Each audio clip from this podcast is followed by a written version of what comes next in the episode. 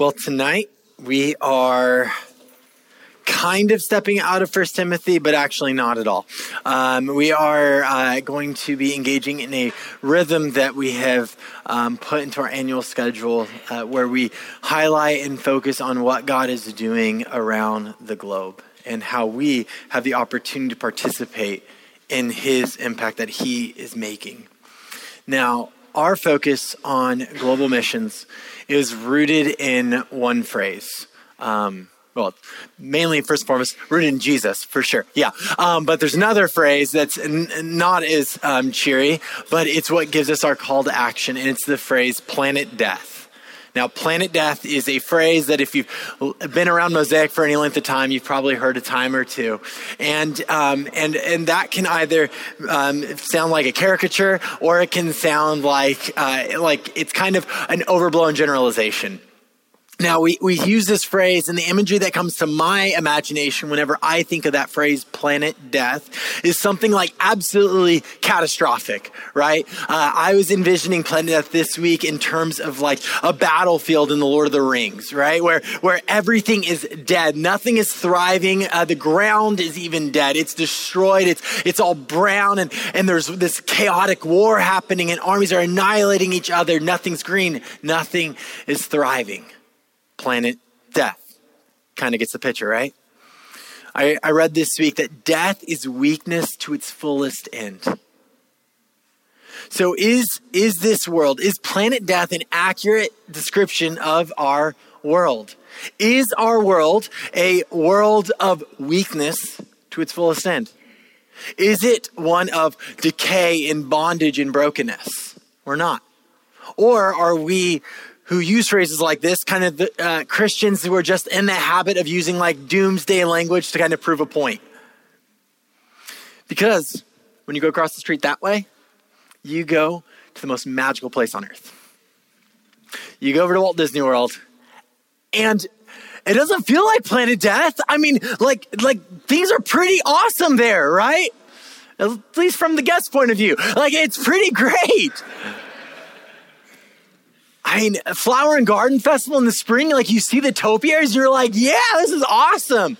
You see cast members who are so kind to guests, all of them. And then you have families from all over the world, from all walks of life, with vastly different belief systems, making memories with one another. Is this really planet death? Well, in the scriptures, we get this portrait painted of this world that we live in. And it's a planet that's ensued in chaos. Not that there is zero beauty or nothing redeemable about it, but this, this reality that humanity has continued to repeat the same failures from the garden over and over and over again. And then we have the image of this spiritual enemy from the garden, the serpent who continues to tempt humanity towards doing things our way, doing what's right in our eyes, doing things what we want, not the way God desires. And then we have our the heart, the human heart that seeks after shades of darkness rather than light of relationship with our creator. See, when when we look at our world, wherever you think about the phrase planet death, our world is not one that we'd probably be able to overall look at and say, yeah, our world's definitely defined by peace and contentment and hope. Like those things absolutely describe our world, right? Those are things that most humans value in some sense of the word, but those values are really lived into actual existence. So we see the effects of sin on this world and in our lives. Loved ones die too soon. Sinful patterns of abuse or neglect happen to the most vulnerable. Our bodies even begin to fail us over time. But that's not the way it was supposed to be. In fact, in the earliest pages of Scripture, we get, we get the vision of God's divine ideal for human flourishing a world of peace, true love, intimacy with Him, and His glory being made known to the world. But when we look at the rest of the scriptures, all the way up until almost the closing Revelation, and when we look in our modern context, we see that this doesn't exactly look like God's divine ideal for human flourishing, right? Even more, the scriptures paint a picture of a spiritual realm that lies right underneath the surface of our abilities to see with our eyes a world of angelic messengers and demonic forces, forces of light and darkness. And then there's the false light bearer, the Satan, the deceiver, who has come to kill, steal, and destroy. I mean, he, he's so good at being bad. He can, in one breath, lull us into a false sense of of security, believing that this world is our home. And then in the very next, convince us that the sky is falling and the world is crashing around us. I can't convince you of whether or not you perceive this to be planet death. But if it is, how do we overcome it? How do we overcome it? How do we exist in this planet of shadows and hope for anything better?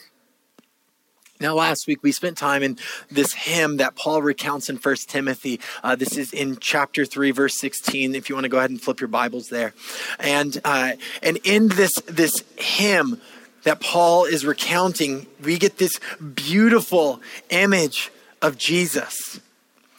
Great indeed, we confess, is the mystery of godliness.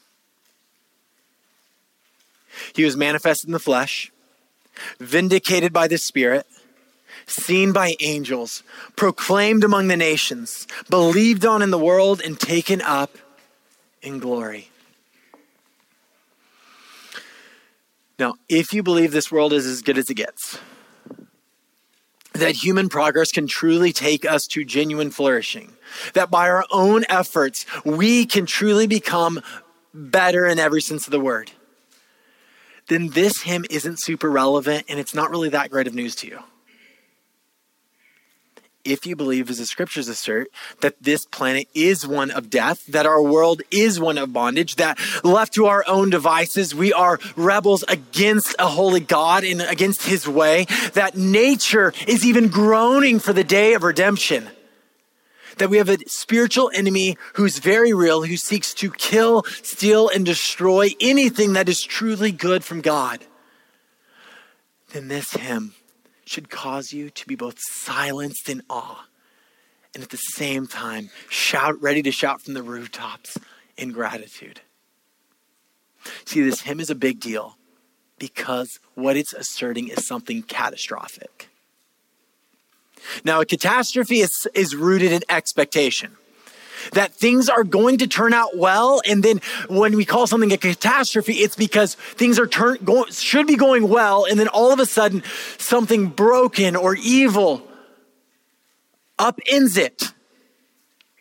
And goodness seems to be defeated. That's what we call a catastrophe, right? 9 11 was a catastrophe because it should have been a normal late summer day in New York City and in Pennsylvania. It should have been. Instead, a day of light became one of devastation, catastrophe. Now, J.R.R. Tolkien, he tells of a different type of catastrophe. He called it a U catastrophe, not like a an EU catastrophe. Now, if you've never heard that word, um, that's because J.R.R. Tolkien made it up. But when you write The Lord of the Rings, you get to make up words, I guess. Um, so, EU isn't a prefix that we use very often for words, but what it means is good. So, a eucatastrophe is a good catastrophe. Now, a eucatastrophe is different than a normal everyday catastrophe because a eucatastrophe occurs when it is a day of devastation, not a good day, a day of devastation, when the expectation is that evil has won and then goodness upends the darkness.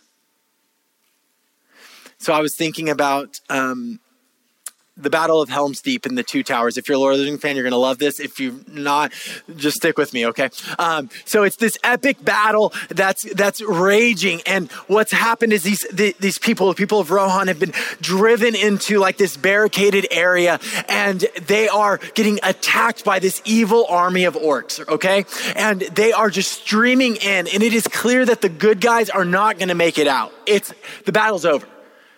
They just don't know it yet. Like, like it's going poorly. Evil has won. And then they look to the dawn, and this image is what happens. Gandalf. It, Gandalf is there and he brings a, an army that represents army of light down from the mountain. And they just, it's not even a competition. They thought it would be, but no, no, it's a eucatastrophe. It's a good catastrophe. Evil has been upended by good. The gospel is the ultimate story of a good catastrophe.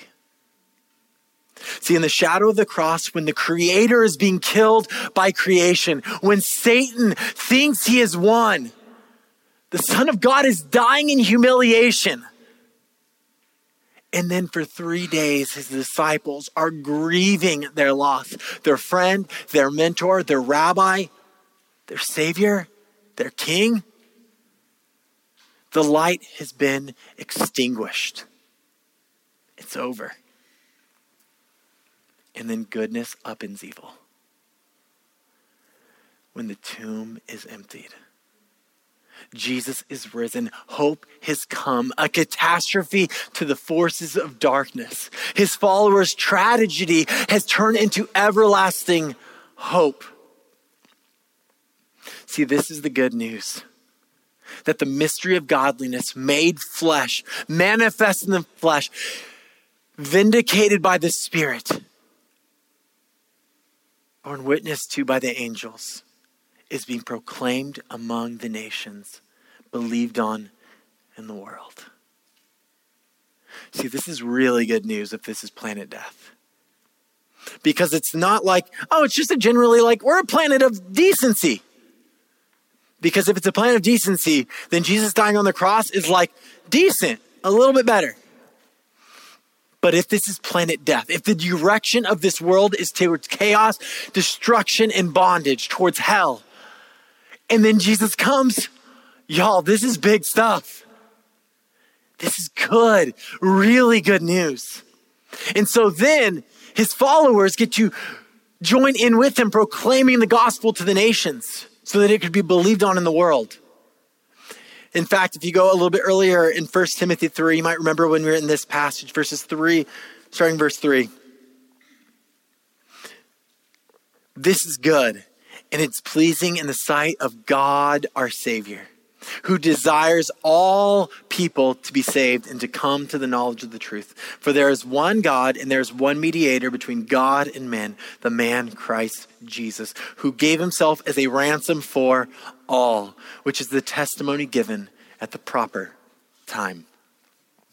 See, it's speaking here of a spe- very specific word about God His desire. His desire. God's desire from Genesis to Revelation is that all image bearers would know who created them, who loves them, who wants to redeem them, who has come to save them that individuals from all backgrounds, all ethnic groups, all tribes, all nations would realize the eucatastrophe of the gospel. That planet death doesn't get the final word. That King Jesus has come to put death to death. This is real, lasting hope. Hope for life instead of death. That when the course of planet death takes, to, takes humanity towards eternal separation from God, God has come into the frame, manifest in the flesh, Jesus, to redeem and restore us to himself so we could have hope for life instead of death, hope for peace instead of chaos, hope to belong to a family instead of a lonely individualistic existence. Hope for relationship with the one that our hearts were created to long for. See, God's desire is that all would experience this hope. But here's the question Do you care about what God desires? Now, if you're a Christian, you probably go like, "Yeah, sure, I care what God desires." Do you really? I've been asking myself that question for the last couple weeks. I don't know how much I actually care. I imagine you, like me, spend a decent amount of our time each day cons- doing and considering what we desire. For example, some of you right now are like, I desire a Taco Bell cravings box later tonight. I desire to watch the new Black Panther movie this weekend or this week. Me too. I desire to go hang out with that friend. I desire to get that new role or that promotion at work. We have desires and we typically try our best to live in our desires. And when you care about the desires of someone else, you typically will start doing things towards seeing that desire come to pass, right? Do you care what God desires? Because you see, this is his desire. His desire is that all would be saved. And if we realize that, if we care about that, then our privilege, our opportunity, not our, not our obligation, but our opportunity, our participation is to allow our hearts to begin to desire what he desires. For those of us who follow Jesus, our privilege is this. Will we desire what he desires? That all would be saved through the one who is proclaimed among the nations, believed on in the world, because apart from Jesus, there is no way to God. So, if we take that seriously, then the image of this beautifully diverse global family should capture the affections of our hearts because our desires begin to look more and more like what our Father desires. That we would care that the nations would have an awareness of the gospel, that we would long for all to be able to respond to the gospel, that we would go out of our way to help create access points for others to engage in the gospel. Because the one who was mocked, mocked death by his resurrection life.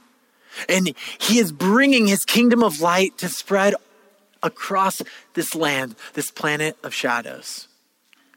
You see, this isn't a mission only meant for those who work in other countries or those who work for local churches. This is the mission of every man, woman, and child who has been adopted in the forever family of God. And we do this, we participate in this as we live on mission, both locally and globally. We do this as we go about our days at work, in school, in our homes, as a gospel presence, as a gospel voice. We do this as a church together. Last year, when we had a Global Mission Sunday, uh, we embarked on a journey to go deep in investment with a few global partners, to meaningfully come alongside a few, to surround our global partners with our hope was to have global impact teams who are individuals from within our midst who would holistically surround in relationship our global partners so that they would be able to be fueled up to carry the gospel beautifully into their ministry spaces around the globe. Now, I'll go back one more time and mention it this way. This only matters if we understand that this world is broken and in needing of redemption. If we are willing to not live in ignorance to the spiritual and physical needs of our neighbors locally and globally. You see, if we realize that, then we have the opportunity to come alongside and to see Jesus is at work through ourselves and through the family among the nations, that we would see his love demonstrated to a world in desperate need of it. This is why each of us need to take on as our own and not go, yeah, I live, I, I go to Mosaic. Mosaic, they use the word that we're a missional church, so I guess I'm missional too. No, no, we are missional people. And as we embody the mission of God to go proclaim the gospel with our mouth and to demonstrate the implications of the gospel with the way that we love people pra- practically and tangibly. See, this is why, as a church, we talk a lot about um, engaging and upending the vicious poverty cycle, to upend the, the evils of abject poverty, because abject poverty oftentimes leads to vulnerability, especially among children. And that vulnerability, if left unchecked, leads oftentimes towards exploitation. That's evil and exploitation ends up funneling right back into abject poverty. So we continually seek out global partnerships for those who are carrying the gospel forward in word and deed and are bringing the kingdom of light into a planet of death. This is what we as a church have the opportunity and the privilege to be a part of, to join in in the catastrophic pushback against the enemy. Now, last year, I mentioned two partners in particular. I mentioned the Mapenzi family who are serving in Malawi and Sully and Lauren, who were about then were get, preparing to be eventually sent toward um, uh, South Asia. And um, tonight, I am excited that um, Elizabeth Mapenzi is actually in the room. So I'm going to actually, instead of having a video of her, I'm going to invite her on stage this time around. And uh, and I have a couple questions. Yeah, you guys can give her a little that action. And our hope was to that she'd give you both an update um, if you have been a part of the journey with her, and if you're new, she's going to give you a little bit of some information about what their mission is and where they've been at. So, Elizabeth, could you just honor us with sharing what uh, what has been your ministry focus over the last few years in Malawi? Yeah, thanks, Danny. Um, for those of you who don't know me, I'm Elizabeth Mapenzi, and sometimes I go by Lizzie, depending on who you are. Um, I next year is actually my 10 year anniversary with Mosaic. So right, like so I've been with Mosaic for almost 10 years now, and in 2017 I moved um, full time to Africa. My husband and I live in Malawi, which is like sub-Saharan Africa. And we last year in 2021 we had the opportunity to. Oh, guys. We're just going to turn that on, right? I didn't turn it on. Oh there we go. We're good now. Y'all. Emily was like, you know what to do. Apparently, I don't know what to do. um, all right, good. Are we good now? We're great. Good. Good thing I talk loud. So, um, in 2021, uh, my husband and I, God actually sent us out of our nice life in the city um, into a very rural, very, very poor um, village called Milala. And in Milala, it's a pretty much an unreached people group. Um, we work with the Chewa people, and their entire existence revolves around their demonic religion called the Gule Wamkulu. So these are the people that we work with. Um, my husband, Trezor, you might have seen him on stage last week. He's currently in Malawi. Um, but he is passionate about farming and teaching sustainable farming practices, um, since the majority of the people we work with are subsistence farmers. And so that's his passion. And I work with vulnerable women. So I run a sewing school where I teach them skills um, on how to sew in business and also bring them the gospel so they're able to use that to provide for their families another way. I love it. I love it. Isn't that so cool, guys? Like, oh, so neat. So, Elizabeth, I was hoping that you could share a story of like last year. where have you seen God's victory on display? So this question, um, my husband and I talked about all these questions before, so he knows what I'm going to say. Um, but we uh, we were struggling with this one. Um, this past year has been extremely, extremely difficult um, for us, and we work in a people group that for generations has been involved in the demonic. Um, that's not something that gets changed, you know, in a year. And so we're like, where, where is their victory? Um, we have just dealt with intense spiritual warfare and seen pretty much our, our amount of people that have come to Jesus is exactly zero. So like we don't, we, there's not a lot of victory to our minds. Um, but one thing that I think that God has been doing is um, we had the opportunity to take three of our full-time staff I'd lead them through a Bible study, um, which was the first time they'd ever experienced the Bible. Um, and we gave them Bibles that they were able to take home to their families. So for wow. the moment, there are three Bibles in a very rural village that has never had the gospel before. Wow. So, um, what they do with that, we're still working on that, but at least it's there. And the word of God has been brought into their homes and it's sitting on their tables. And they might not be reading it, but it's there and it's present in a place where for generations there's only been demonic forces. So, wow. as a small victory. Love it. Or a big one, I guess. Yeah. Thanks for sharing. Um, how has um, your global impact team uh, been an extension of God's care to your family during this during the season? Y'all. I could talk for like 30 hours on this. Um, so we have not had a GIT team for a few years. Um, we've tried. There's been a few that I've started, and it's just never. We've never really managed to make it work um, on either end. And so we have been praying for a long time for a team to come and like join us in this and really support us. Um, and so last yeah, earlier this year. Yeah, earlier. Earlier this year. Yep. Trying to remember my dates. Earlier this year, um, Danny was like, "Hey, we have a team for you." We're like, "Yes." So um, our amazing team leader, Annalise, called us and she's like, How can we support you? And we're like, Well, we're coming home in two weeks. So you're going to have to figure out how to support us there. And I was like, Oh no, maybe she's not going to want to support us anymore because we're not like actually overseas. Um, but they have been amazing to just jump in with us and like support us being here. Um, they set up our house for us before we got back and they stocked our fridge with groceries and they like made sure we had sheets on our beds and like things that like we couldn't do from overseas and they just did it and they were just like, what can we do? Let's do it. Um, they have just supported us, especially through this time that we've been going through with my husband gone. And um, I just, all I can think about is that they go above and beyond, right? Like their care is above and beyond. And we have had an extremely challenging year and they have just shown us love in ways that just we were like, okay, like God's still there and he still loves us because he's loving us through them. So they have been one of the biggest blessings of our time is this community here and our GIT team. Wow. Thanks for sharing.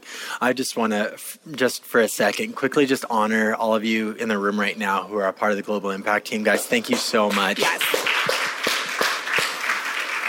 Yeah, yeah, I'm so thankful um, that they have been surrounding you guys so well and such love. So, what challenges is, are your family currently experiencing right now? Uh, well, at the moment, we are standing in the middle of one of the most challenging seasons of our lives. Uh, my husband is from Congo, and his immigration case was denied. Um, so on Tuesday, in order to obey the law, he had to go back to Malawi. So he is currently there, and we do not know when we are going to see him again. So that's one of the one of the things we're working through um, is this indefinite period of separation, um, and yeah, I mean, it's obviously it's hard, um, but God is good, and we're working through that. And so that's our biggest challenge that we're like standing in at the moment. Um, but another huge challenge that we have is we live in this very rural village, but we don't have a house. So we managed to build a school for to teach farming and offices and for my sewing. And so we moved our family into a classroom. Um, so for the past year and a half, we've been living in a classroom, which is not a great living environment, um, especially where we live. Like we don't have running water, we don't have solid electricity, and we also don't have a house. Um, so that's been a really that's been a really hard challenge. Um, especially because our school is our ministry base. So we are in the middle of a deeply demonic spiritual war, and we don't have any retreat because we live in the same place that we bring people into. Um, so that's that's been another huge challenge in our lives. Absolutely. With that, how can we be partnering with you in this season? Um, so there's three things I can think of. Um, one of them is prayer. Um, we need a miracle to get my husband back. So we are praying for God to do a miracle that he'll be here on Turkey Eve. The government says it's not possible. The senator says it's not possible. Everyone we've talked to says it's not possible, but we know that God can do it, and we know that with God, all things are possible. So I hope that we can all pray and we'll all show up on Turkey Eve and He'll be with us, and we'll just see God do that. So that's what we're praying for. So pray with us for that miracle and for a house. We need a house. So pray with us for that too. Um, there's also financially, I think every missionary will tell you prayers and finances are like the two things that they can partner with you in. Um, we have about $500 more that we need in monthly support to be fully funded. Um, so if that's an area you would want to step into and joining us like every month on that. Um, and also we need a house and houses need money. So um, to build a house, that's also yeah. an area. And my third thing is to go. We would love to have a team of you to come with us. Um, when we go back, we'll be back next year and come join us and like let's do some practical stuff and come help on the farm and um, show you what we can do. Love it. Yeah, absolutely. Love it. Yeah, um, one of the things I told Elizabeth when they first came back here was my hope is that um, by the time they leave from their sabbatical season to go back to Malawi, that we would already have a date set with the team who would be coming to visit them. Um, so that's our hope and our prayer um, for you guys. So um, now we're going to take a moment to pray for Lizzie, for um, for Trezor, and for uh, their young son Jed. and so what I would invite you guys to do is we're just going to take a few moments to just simply pray from your seat in silence. And let's just lift them up and intercede on their behalf because we have a faithful God who desires to hear from his kids for one another.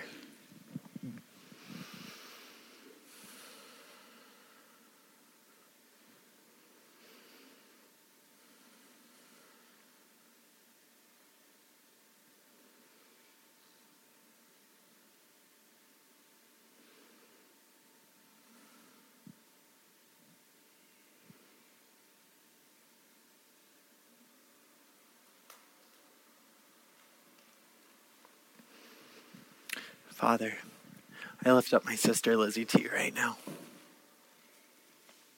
She needs you desperately. I praise you that um, that both her and Trezor are given in this season an opportunity to cling to you, because so much seems uncertain, so much um, seems out of control. So I pray that they would cling to you, the one who is sovereign over all things. Draw them near to you. We pray for um, for miracles through all the bureaucratic red tape, through all the scheduling and emails and all of it, so that Trezor could be here in this building with us on Turkey Eve.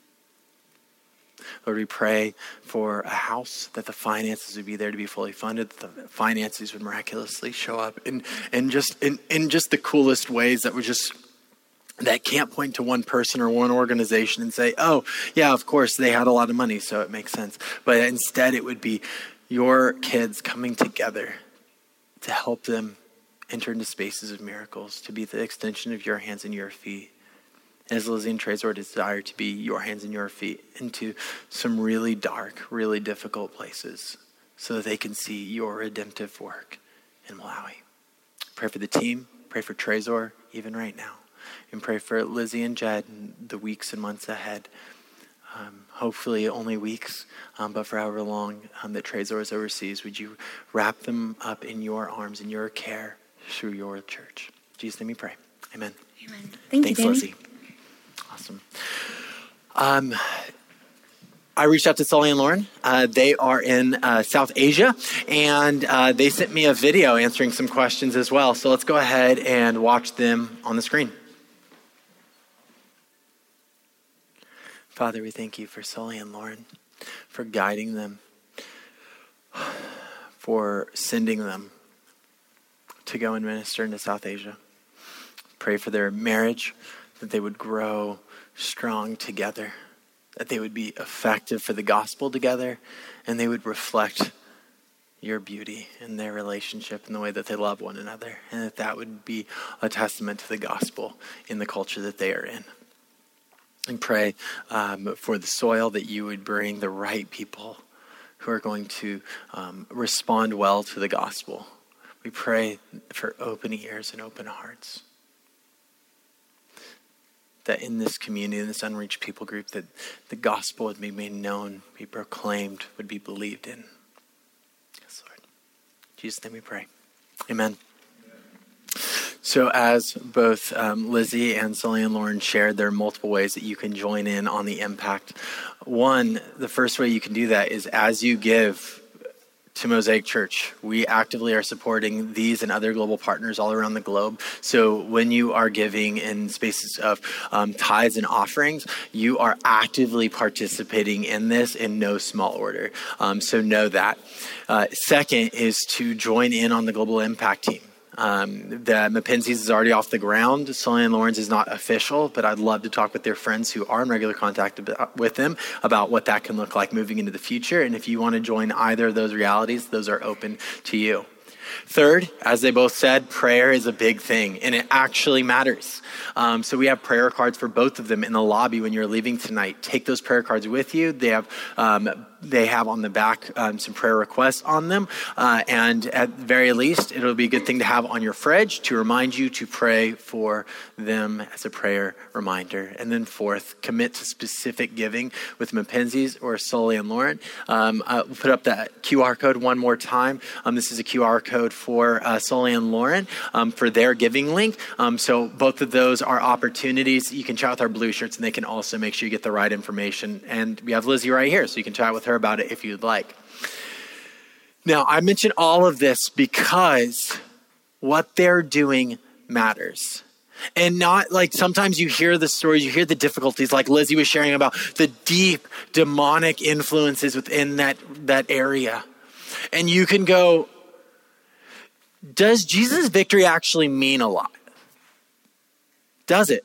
Sometimes for me, it can feel like the, the good news of Jesus, Jesus' victory is like if you're watching cable news and there's like the banner at the bottom and it like gives you headlines and like on the banner it says, Jesus won on the cross. And you're like, oh, that's good. I'm glad he won on the cross in that distant, far off place all that time ago. But like, and then you kind of continue living your day.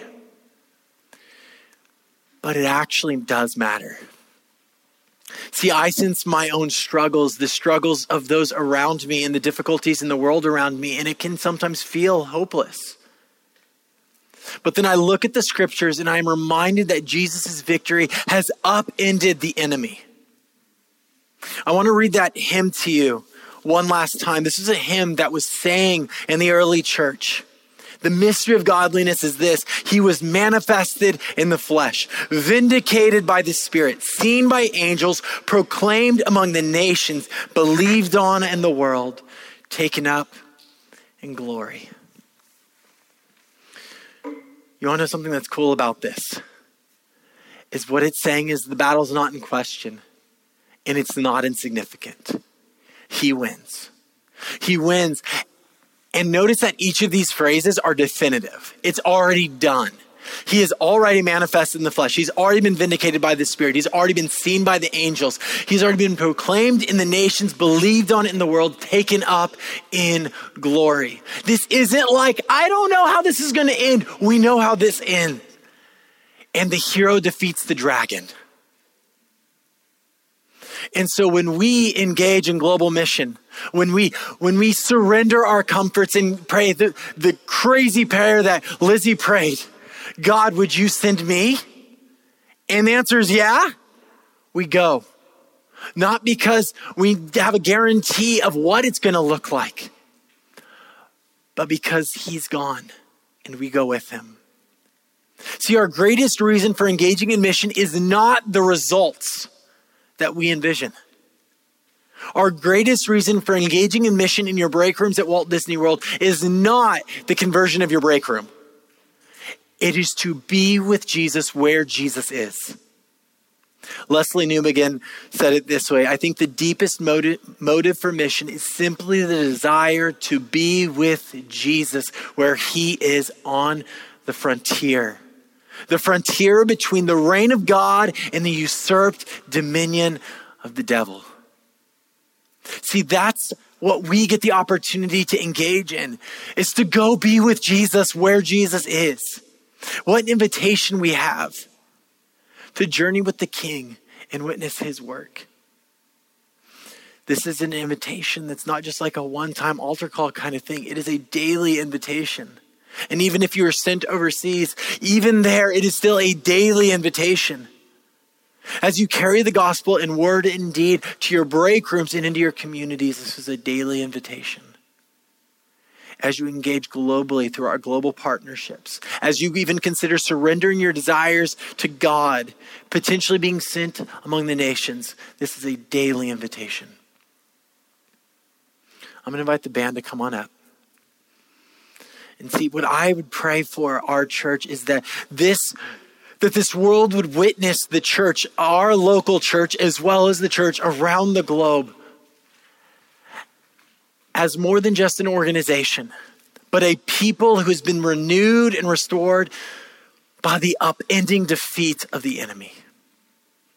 Would you pray for that with me?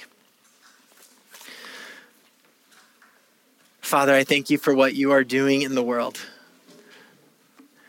that you are that you're on the move. That even when we don't see you moving, even when we don't even feel you moving, you're moving.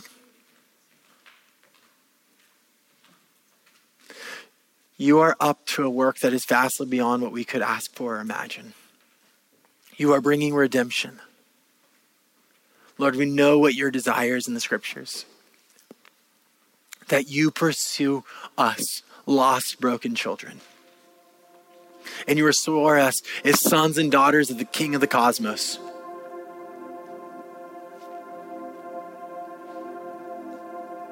Lord, would you use your church to proclaim the mystery of godliness to the world? That when we get to the other side of eternity and we are surrounded by this great cloud of witnesses at the, the wedding feast of the Lamb, that we would see brothers and sisters throughout the ages and throughout the globe coming together, worshiping the groom. You're good and you're kind. Thank you for this invitation that you've given us. Give us the strength by your Spirit to say yes. In Jesus' name we pray. Amen.